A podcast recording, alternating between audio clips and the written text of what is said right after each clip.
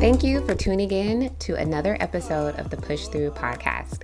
I'm your host, Keisha Reeves. I'm a licensed professional counselor with a group practice here in Atlanta, Georgia, where I specialize in women as well as maternal mental health. Here on the podcast, we'll talk about womanhood, motherhood, and a little bit of everything in between. So sit back, relax, and enjoy a quick chat with me.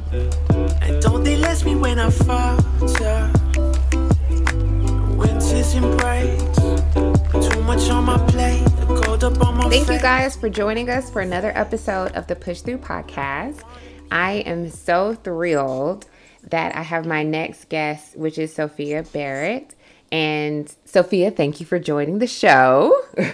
thank you for having me. and just to properly introduce um, Sophia, Sophia did my family portraits, and I'll get into what a remarkable experience that was for me and kind of a full circle moment mm. for me of how I ended up booking. But um, Sophia is a portrait photographer. She has had her own personal battle with infertility. She grew up in northern Massachusetts with Caribbean parents. Are they Haitian? Yes. Well, you're Haitian, so what, what do I mean? Are they Haitian? and they um, are. Yeah. Uh-huh. You attended um, the University of New England School of Design with a degree in interior design, which makes sense because you have a very great artistic eye. And you. your focus on your work has currently primarily been on maternity, motherhood, and modern portraits. Your studio mm-hmm. was founded in 2010 and everything that you put out is breathtaking. Thank you so much. Thank you. Labor of love. but um, to go back a little bit, um, so you grew up in Massachusetts.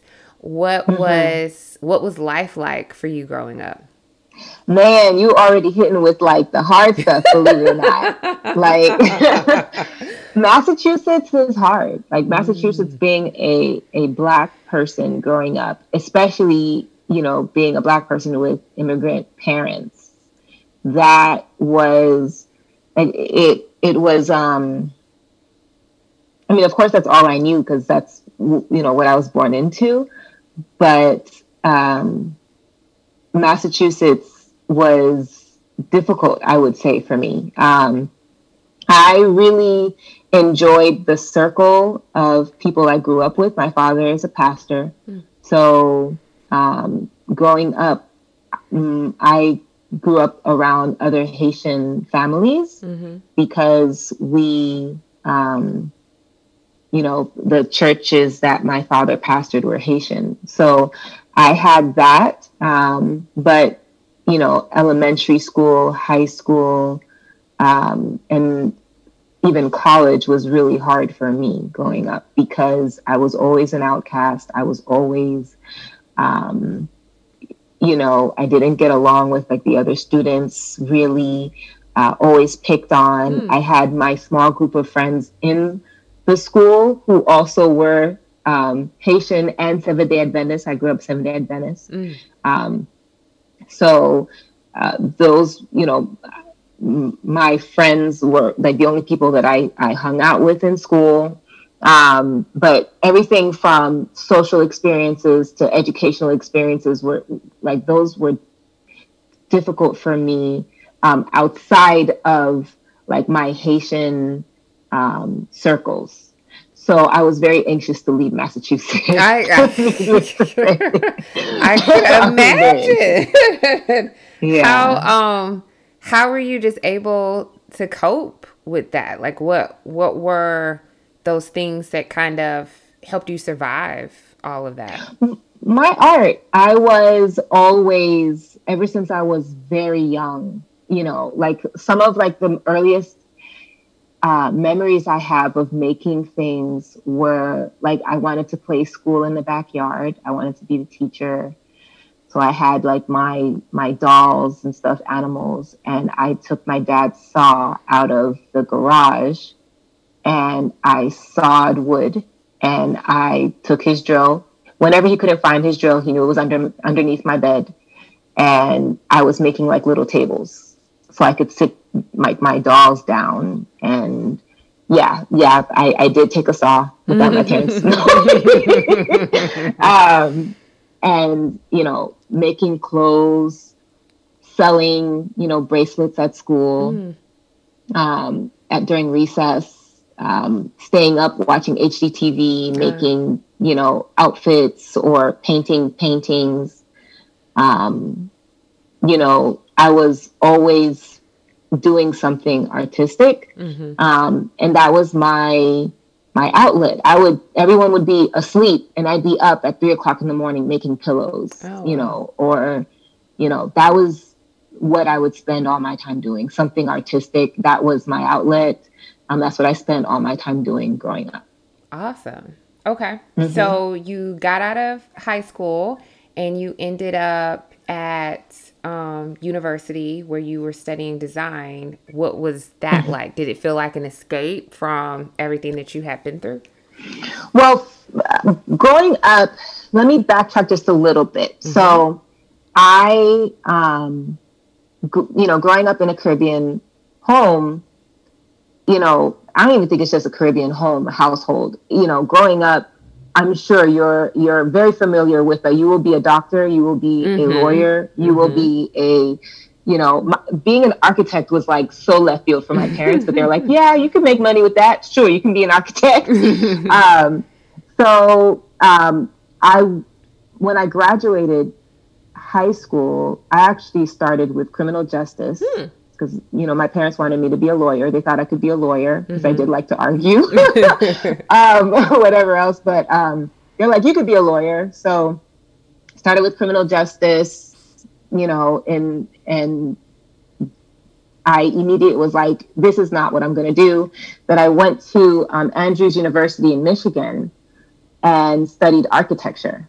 So um, I finished off with interior design in Massachusetts because I, I I left Andrews um, and I didn't want to continue architecture, but I still enjoyed I enjoyed some aspects of architecture, um, and it may have been you know just my experience overall that affected like how I felt about my degree at the time or mm-hmm. or what I was pursuing. Mm-hmm. But I finished off with interior design um, because I felt like it gave me more of the creative um, flexibility that I was looking for, and mm. it still was very much, you know, um, architecture based. Mm-hmm. Um, so that's what I finished off with. Uh, but re- repeat your question one more time. What was the experience like in college? Oh, um, the experience at Andrews University was different from my experience at um, New England School of Art and Design or Suffolk University. Um, so at Andrews, it was um, a lot more diverse. Mm. So my experience there was a good experience. Like I, I enjoyed school. I enjoyed college when I was at Andrews. But then when I went back to New England School of Art and Design in Boston, I was right back in the same type of environment where um, you know, I was being discriminated against, mm. you know, for everything from, you know, my interactions with my teachers to like the grades that I was getting. Mm. Um, I did well, but I had to fight a lot harder to, um, you know, to get the grades that I deserved. Mm-hmm. Um, so uh, I, I'm not regretful for, you know, or I, I feel like what I went through is a huge reason to why I see the world the way that I do and, you know, the work that I do. Um, but my experience in college, you know, because I went to two different universities, there were two different experiences, um, gotcha. very different from each other. Okay. How did you end up in Atlanta? Well, I came here when I was like 16, and I remember getting off the plane and being in awe with like, and I don't know if I'm like too focused on the whole, you know, race. No, that's your experience. no, please share. yeah. I remember like getting off the plane and being completely floored by what I saw. Mm. You know, like mm-hmm. I, I had never seen that many, you know, people of color like in in one space and i was in an airport i wasn't at a function i wasn't at church i wasn't at like a specific event mm-hmm. i was mm-hmm. just at the airport and I remember like being completely shocked. Um, and then growing up, you know, Atlanta was always on my radar for like where I wanted to live. So uh, once I graduated, and I had uh, at the time a really good friend who lived here, and she welcomed me to come in, like move in with her once I graduated. Mm. So literally, the day I graduated. We had our graduation party um, later on that uh, that day, like pretty much after all the festivities were finished. I packed my car up and I left. Wow. Um, so I moved to Atlanta because I I just wanted to be somewhere where I didn't feel like I didn't belong. Mm, mm-hmm. Mm-hmm. And I, I just mean, wanted to be somewhere where I, you know, I could be comfortable. Yeah. And you know, yeah. Well, I mean, I I relate to that and I completely understand it. I grew up in South Georgia and mm. um, very rural and and I initially wanted to go to New York. I had gotten accepted to NYU and my parents mm-hmm. um, didn't want me to go because of you know you're from a small town you're gonna get murdered in the street or something like that yeah so the compromise was atlanta but I, I totally relate to Atlanta is like a Wakanda in its own of like yeah you know being able to see black people doing well and, and having mm-hmm. careers and and then that sense of freedom where you can freely be yourself and and yeah. do all of the things that you want to do and I I'd heard of that of Massachusetts where there was that um discrimination. I have a a, mm-hmm. a couple of relatives that live up there and um, so just to hear your own experience and then what it was like for you when you got down here, when you first saw everything here, so that I could completely understand. So once you arrived and got settled, what happened next? So um, I started working as an interior designer um, for IKEA. Mm. and I, I enjoyed that. Um, I really liked uh, you know, applying what I'd learned, um, you know, in in so what we were in charge of doing as you know, there were a group of us. Um, so like the department that I was in was called um, Com In, and there were visual merchandisers as well as the interior designers. So the interior designers would do the sets. So as you're walking through, you know, IKEA, you're seeing sets that were designed um, by corporate but then maybe changed or adjusted for you know our direct market um, uh, you know so that when people come in it makes sense for the people who shop our stores and all that. Um, and you know i had an opportunity to like go to corporate and design for like design kitchens for like the different ikeas in the united states. Mm. um, so i really enjoyed my experience there. I enjoyed learning um, as well as like the people that I worked with. But it wasn't, I always knew I was going to work for myself. Mm-hmm. Like I always knew that I wasn't going to work um, for a long time within any corporate, you know, situation. Or if I started off doing that, it was just to give me, you know, some experience. And then I was just going to go off by myself. Um, but I was having a hard time finding like a firm. Mm-hmm and I wanted, I was ready to work for myself, and I started. Uh, my husband bought me a, a DSLR camera, mm. and I started taking pictures of friends. And ever since I was younger, I would always take photos. My father had an old Minolta camera that he always found underneath my bed if he couldn't find it, and and you know. Um, I enjoyed it. I enjoyed taking photos of my friends and, you know, of, you know, Derek at the time. He was uh, we weren't married yet. And uh, I started to see the possibility. And of course, granted, that wasn't a far throw because I will always find a way to monetize like something. Because ever since I was little, I was always hustling. Mm, so mm-hmm. um, I uh, we went ahead and started looking at you know doing events or weddings. Um, and I started making a little bit of money. And you know, Derek was like, as long as you make close to what you make at IKEA, then you could quit. Um, so I got to that point, and um, there is a, a really awesome uh, planner and friend. Her name is Eliana um, with LED Events, and she's the one who gave me like my first big break. Mm. Um, I started photographing um, weddings for her, and that's what really like made a shift um, in our business. That's what really, you know, created that shift. Um, her supporting me and seeing in, you know, um, and it wasn't just me. Derek was shooting with me too. My husband ended up also um, loving photography, and he's an awesome photographer in his own right. Um, but uh, she gave us our first big break, and we started, you know, shooting a lot more consistently. Um, and that's pretty much, you know, uh, how it started.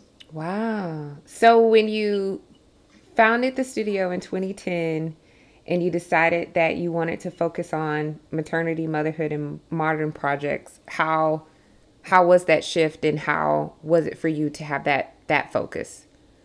So I always the entire time that we had the studio, we photographed portrait sessions. Um, we didn't do it a lot because um, we were focused more on weddings um, what ended up happening was we got to a point where we were ready to start having kids.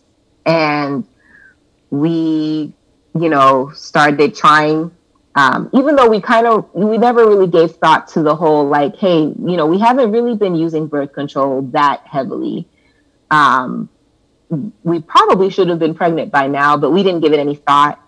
You know, the doctors for a, a year Mm-hmm. We still weren't pregnant. And we found out that we were, um, we wouldn't be able to have children naturally. Mm. And that whole thing from, you know, everything that we experienced is, I, is really what shifted my focus in, in like period. We're shifting from weddings to um, portraiture before focusing on maternity the way that I, I, I do now. And now for a quick break. Motherhood is an incredible blessing that is rewarding and a remarkable experience. What often happens for many women as they become a mother is that they lose themselves in the role of being a mother. Our bodies change, which often affects our self esteem and how we feel about ourselves. And serving others, from our children to our partners and even to our work, can put us in a position of placing our own wants and desires on the back burner. This is where the annual Push Through Mama Summit comes into play. This is a space where mamas will learn how to embrace the powerful, strong, and beautiful bodies that we have. We'll also learn strategies on how to create the life that you want, implement the old you into your new life, and instill parts of you that have been overshadowed by the responsibilities on your plate. Mamas don't have to lose who they were just because they became a mother. Both worlds can merge together, creating a beautiful union. There is no time like now to have support in order to push through. Sign up now while tickets are on sale to join our virtual summit on September 18th from 11 to 2. You don't want to miss out. Tickets are going fast. Head over to pushthroughmom.com, hit the events page, and get your ticket today. Mm-hmm. So then to even like shift for a bit, um, in my work, you know, I'm a therapist. I see clients who are dealing with maternal mental health. So the population that I see are women who are dealing with infertility, going through IVF, surrogacy, adoption, as well mm-hmm. as women who are transitioning into motherhood or dealing with postpartum depression. And um, Black maternal mental health is a passion of mine. And infertility, um, looking at stats, black women are um, two times more likely to deal with infertility than their counterparts. But also, mm. infertility isn't something that's often discussed within the, the Black community. Um, mm-hmm. Looking at different options, rather through adoption or IVF, IUIs, um, surrogacy isn't also something that's often discussed. Um, mm-hmm. And then even I find like with clients that I work with when they get the diagnosis of infertility and learning that conceiving naturally will be something that's not not in the cards for them. That's a very difficult thing to accept. Mm-hmm. Um, mm-hmm. How was that for you? Like, how did you take that information and then make the next decision of how you were going to get to motherhood? So um, I'm gonna do my very best to not get emotional. I've already mm-hmm. started. Mm. Like the minute we started talking about Boston, I started getting emotional. Mm. Um, so finding out that we wouldn't be able to conceive naturally was earth shattering for me at that time. Um, I, you know, was depressed. I was like, what is life type thing. Like growing up, you know, especially with my mom, like my mom sacrificed, my parents, both of my parents sacrificed so much, right? But we know that like the responsibility that a woman feels on herself when she has children mm-hmm. is different. So, like, my mom worked nights and so that she could be home during the day, cook for us every day or every couple of days if there was leftovers, you know. But my mom raised us in a way where, and I know that this is something that is very common, like within our, you know, uh, our culture, as well as just motherhood in general. Like women are raised to believe that, you know, probably the most important um, thing that they'll do with their life is be a mother, mm-hmm. period. Mm-hmm. Right. And if you don't, you know, give birth to a child, you know, it's almost as if you know, it's, it's akin to like failing at life, mm. right? For women who are single, who, you know, have such a hard time or, or, you know, they're single at, at, at an older age, you know, society tells them that they're not, they're not complete.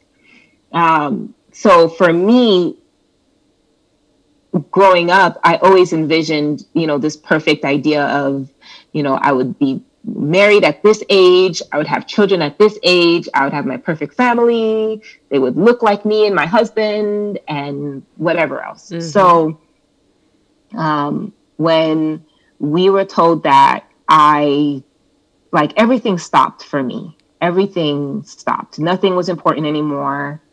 Um, you know, I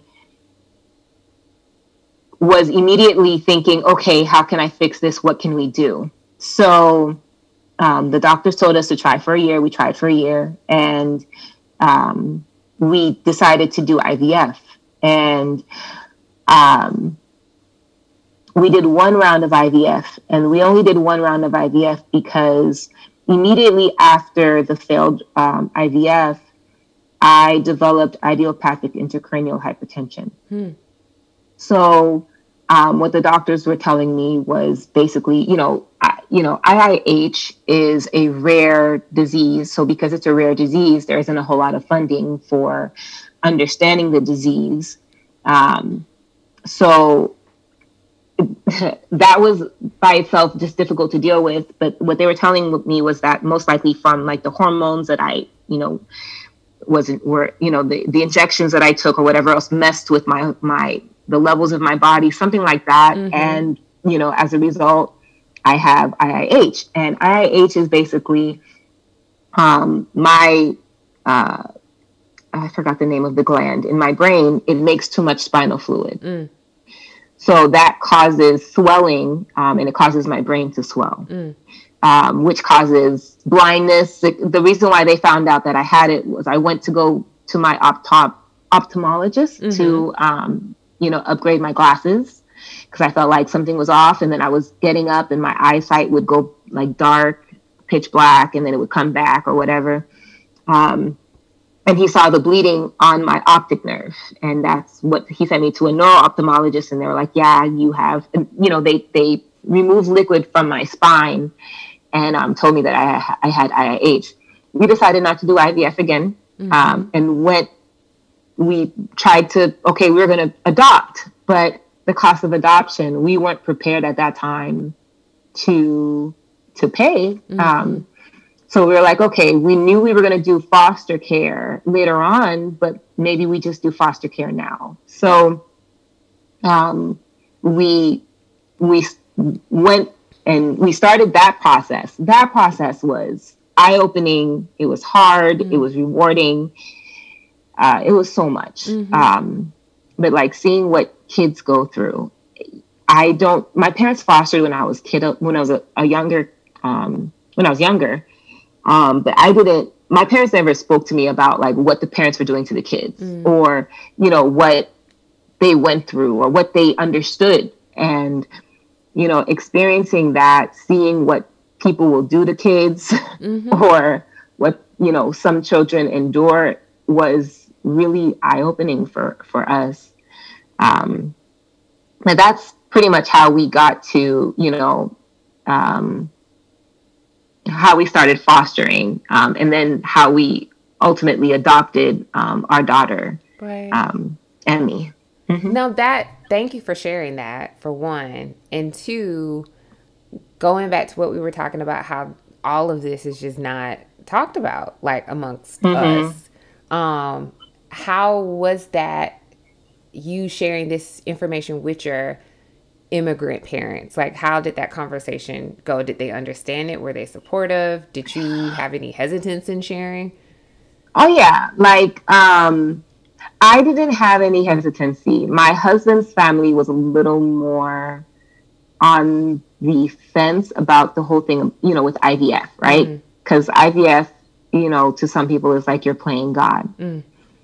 Um, for my parents, they were supportive, but they also, you know, coming from my father being a pastor, my family is very spiritual, very um, religious. Mm-hmm. So, like for my parents, it was like, you know, you just need to pray more, or you just need to, you know, adjust something. There's something in your life that is preventing this blessing from, you know, from coming on y'all. And you just need to fix that. Mm. You don't need to do IVF. You don't need to spend the money and, you know, do that whole thing. Not so much that they thought IVF was evil or anything, but they were just like, you don't need to do that. Um, but it it was a matter of science, right, right? Right. It was a matter of science. It was a matter of like what my body was doing as well as my husband's. Um, so it was difficult to talk to not just family members, but to talk to other people about it, um, especially to people who weren't experiencing infertility. Mm-hmm. Um, because you know you have people who are just saying like, "Oh, you just need to relax. You're right. you're too yeah you're too uptight about it. You just not need not to think about it, and you guys will get pregnant." Mm. Or watch, you guys are going to, you know, do IVF and then get pregnant naturally. Or, um, you know, some people would, would just not be sensitive to it at all and, and say things that were really hurtful without them even realizing mm-hmm. that they were hurtful, which mm-hmm. is actually most of the time. You know, mm-hmm. when it comes to infertility, people don't understand that what they're saying is, is messed up. Right. Yeah. And I mean, it's just, I always say that it's like mean well. It's like in their mind, they're meaning well, but mm-hmm. they're causing a lot of hurt. Um, mm-hmm. I've heard, you know, people tell family members like, "Oh, just wait and see. You guys are gonna end up having twins." You know, you're you you mm-hmm. just and this person is aware of what their body is doing and aware of the challenges. Um, yeah. So to hear that can be very hard for them. What, mm-hmm. how were you able to even just like maintain your mental health like throughout that process or, or be able to not look at your body in a negative way? What helped you through that?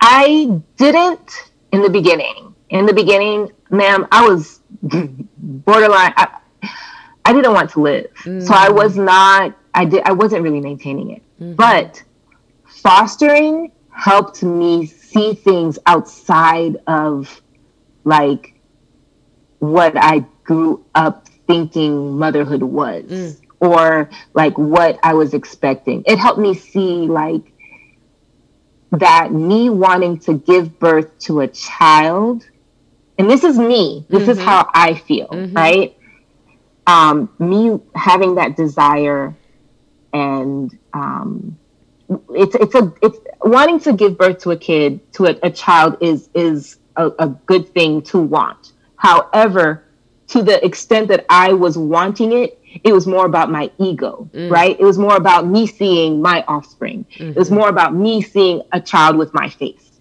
you know? Because when we started fostering, is like, dude, there are kids that need parents, period, yeah. mm-hmm. that don't have parents. Um, so I, it was more of a moment of realization for me that shifted how I started seeing my situation. Mm-hmm. Mm, I love that.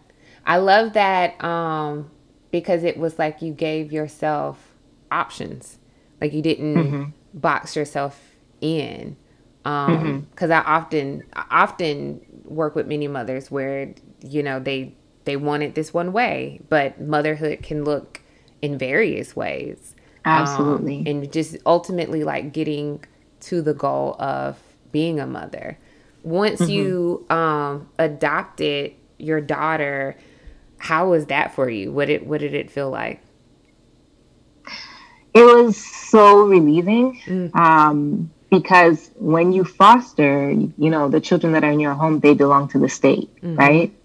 So you have no idea what will happen tomorrow because it's it's up to the state. And not every agency works in ways that I would say is um, completely just or moral. Because mm-hmm. um, at the end of the day, for a lot of these, you know, um, organizations, is about money. Mm-hmm. Um, so that when it comes when it came to foster care, it was difficult to deal with. But um, when we adopted her, it was very it was very settling because it was like okay, like you're not going anywhere. Mm. You're here, you're ours, you know, like you're safe. Um, it, it was a great feeling because we had Emmy from when she was three weeks old. Mm. So, like, she only knew us. Mm-hmm. She only knew us as parents. And just the thought of, you know, her being traumatized and put somewhere else, we were just so relieved um, when that day came. And she's amazing. Mm-hmm. Like mm-hmm. Emmy is she's perfect. She's you know she had a lot of challenges that you know she overcame she's strong it was it, it really feels like she was meant to to be with us mm. you know so like we just feel so blessed that despite you know what we went through and the experience that we went through that it ended up the way it did mm-hmm. like it was just like okay well you know it all worked out it was mm. worth it mm. you know so that is um, beautiful. Um, that is beautiful sophia. Um through throughout your life who do you feel like were maternal influences for you? Um definitely my mom. Like um, what I strive for is to be as like sacrificing as she is mm. because um, like I could not imagine working full shifts at night and then being up all day, pretty much sleeping for a couple of hours, and then going right back the next night to do it again. Mm. Um, like I, I couldn't imagine doing that. And it's not like she's like a nurse where she has off off weeks or off days. You know, my mom is doing this sometimes like she was doing it from Sunday to Friday, or no, Sunday to like Thursday. Being Seventh Adventist, she wouldn't work Friday nights. Um, but it was like growing up, I took it you know, for granted. I didn't realize like how much she was doing and like she was cooking, she was cooking, cleaning. We didn't have, you know, and nobody else was coming in and cleaning the house. She was doing it. We were doing it with her. Um, you know, she provided for us. Both of my parents did. Like this isn't to like um, taking anything away from my dad because mm-hmm. my dad did so much for us. He was present. It's not like he wasn't present. My father was very present, but he was the one who was the main, you know, uh, breadwinner. Mm-hmm. So it was mostly my mom who was home with us. And um, being a woman and being a mom, you know, she, like, I, I want to be as good of a mom as she was mm. or is. Mm-hmm. And I'm still, I feel like I'm still working super hard um, to reach that. Mm-hmm. And sometimes this is this is my personal belief. You know, mm-hmm. there's no uh, manual to motherhood. We kind yeah. of just show up and figure it out. And I I believe that uh, we evolve from how our mothers were mothers. You know, like we mm-hmm. have a chance to implement our own touches to it and finesse it in our own way while still having learned a lot of things from our moms but to continue like the generational love um mm-hmm. but then to also add in our own spice to motherhood absolutely well. um mm-hmm. what do you feel like your daughter has taught you like just as a woman like how how do you feel like motherhood has changed you um it it has definitely made me um, like I I have a hard time just sitting and accepting a situation as it is. Mm. I have a really hard time. Like I'm a fixer. Mm. I'm very much like a let's figure something out. Let's you know adjust this or or change this. Um, and Emmy has definitely taught me how to, and is still teaching me, mm-hmm. um, how to accept just what is mm. and to be okay with what is, mm-hmm. and to find the joy in what I don't necessarily think I want or like I'm not happy about, but um, she's teaching me that patience, right? And and to find because Emmy's always happy. Like, if she is upset about something, just give her three minutes, not even. and she's going to be right back to singing at the top of her lungs and spinning and jumping. And, um, and I love that about her. And everyone who meets her loves that about her. Like, she is so easy to please. she's so easy to please. She's so, um, like, she's, she's like sunshine. So, um, I feel like that's what she's taught me. Oh, wow. Okay. So going back to your work, um, mm-hmm. I first, well, you you were there, but you weren't there. So I went to um, a mother shower. I was speaking on a panel for mental health at the shower. Yes. Mm-hmm. And you had your vendor table set up, but you weren't physically there. And um, I looked at like your portfolio and I got a card and I was just so just stunned by the beauty of it all. Um, mm. And so hmm. in my mind, I was like, oh my gosh, I'm going to book a session because I was pregnant at the time, but I was early in my second pregnancy. And okay. after my first pregnancy, I had um, postpartum anxiety disorder with Ezra. Mm. And it was a very, very difficult experience, which is part of why I do the work that I do now. And I, mm-hmm. I was implementing all of these things with my second pregnancy to just make me in a better headspace. And something that was important to me was to just feel good about my body and about myself. And mm-hmm. as I was approaching booking, the pandemic hit. And um, mm. the doctor was like, basically, you can't leave the house. If you do and you get COVID, you'll be quarantined from your baby. So I like oh threw out the idea. uh-huh. And then it was after I had him, you know, and it, and it hit. It was me adjusting to my postpartum body. And I got these two kids now. It's the pandemic. I'm at home with them. We're just trying to like figure this thing out. And it was two people that I knew that just came up on my timeline that had had their session with you. And they had it at maybe like a month apart of each other. And I was like, it is a sign you need to book. and I booked, I'm so glad you did too. I'm so glad I did too. And I booked um at the end of 2020. This is how Sophia be booked up. Like it took before we had our consultation. It was maybe like two months later because she booked now. And um the experience, if I could gift this to every woman, I would because mm. I never felt more beautiful. I felt like I had mm. spent the day with sisters and mm. like how I felt like gassed up even when we went through the photos. Um, Nikita was like, I don't, it sucks to be you, Keisha. How can you even just pick just one?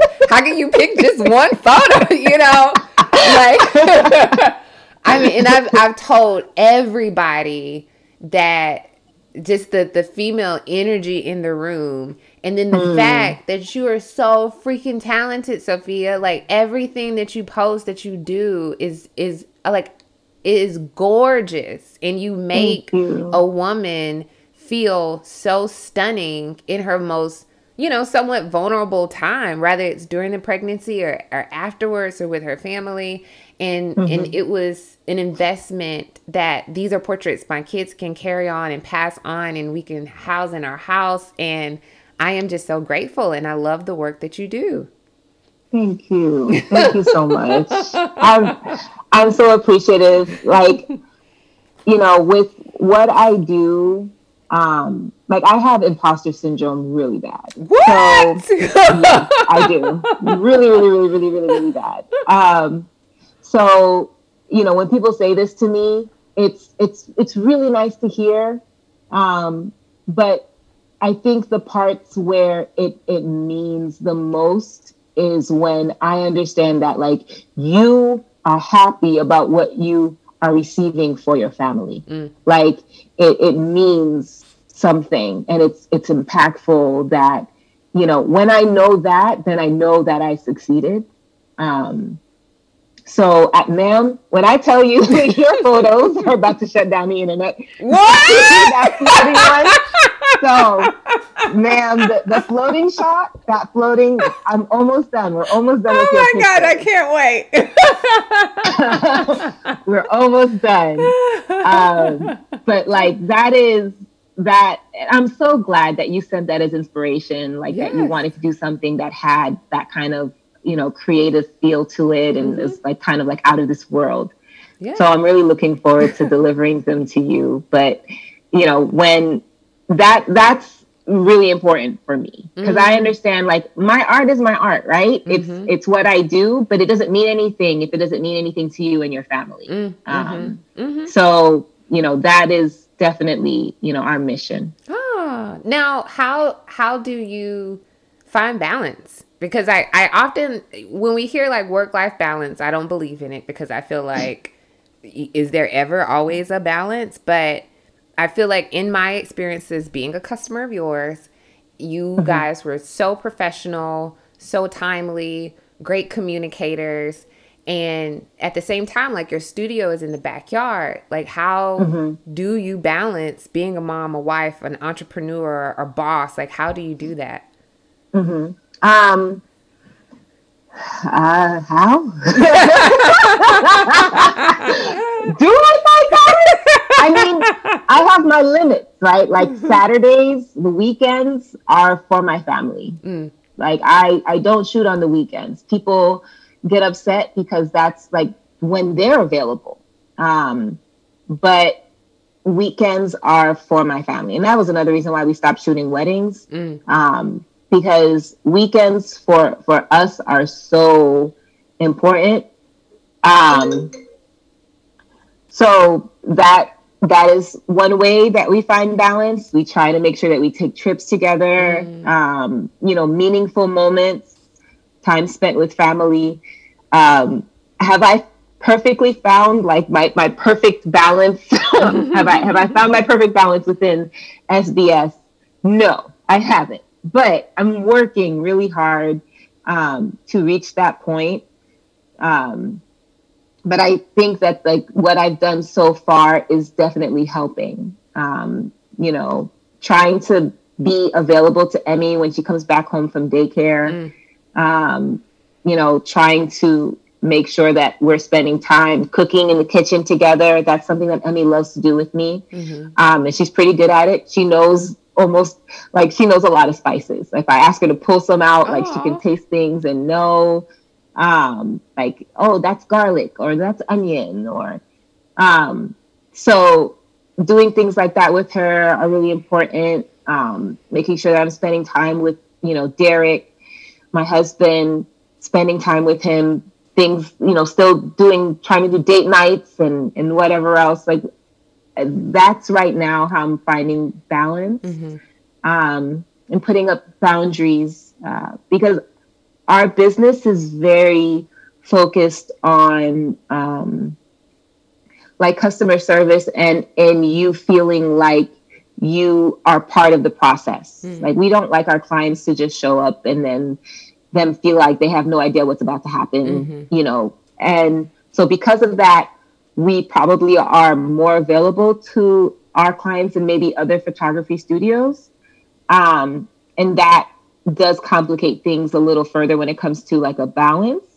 But what I love about the clients that we have is that they are also very family centered, right? Mm-hmm. So our clients have that understanding um, and and give us that grace. So they, you know, I, I love my clients, you know. So I, I I'm happy that that's the type of client that we attract, mm-hmm. um, and it definitely helps uh, me when it comes to creating that balance. Awesome. Okay, so my final question um, for any woman that is going through infertility, what advice or encouragement would you give to her? Um, this, I feel like this is advice that most women who are going through this reject mm. pretty quickly because um, I know I would have um, in the very beginning. But I feel like it's a, a, you know, a huge like when you watch shows like Being Mary Jane, mm-hmm. right? For people who watch that before they go through it, if they're if they will go through it, they think it's dramatized. Like like they think it's you know how she's acting, what she's thinking is you know so when it when it came to her dealing with infertility on the show, mm-hmm, right? Mm-hmm. And I tell people, like, dude, no, that's exactly what people who are going through that. That's how they feel. That's how they act. That's what they do, mm. right? Women who desperately want to have children, you know, and I think that's part of why like IVF is as much as it costs mm-hmm. because they know that we will pay it. Yeah. we will pay it. We so desperately want to give birth to a kid. But I think that fostering did so much to open up my eyes to really understanding what was important. It complete like it immediately switched that in my brain. Mm and I think that like when it came to infertility, that was the biggest thing. Like how I dealt with my emotions, how I dealt with, you know, how I felt, if I felt like I wasn't enough or if I felt like I wasn't complete. Like all of these things are not true. And um, fostering, I think, helped me understand like my me wanting to be a mother me wanting to care for you know a, a, a, little one me wanting to care for someone else i that doesn't only apply if it's my my child mm-hmm. my kid mm-hmm. and i think that fostering you know and giving to someone else who is in need right now someone who is here existing and they're not receiving love, they're not receiving care, they're being neglected or abused or whatever the case, you know, that love that you want to give so badly, there's someone here right now who wants it.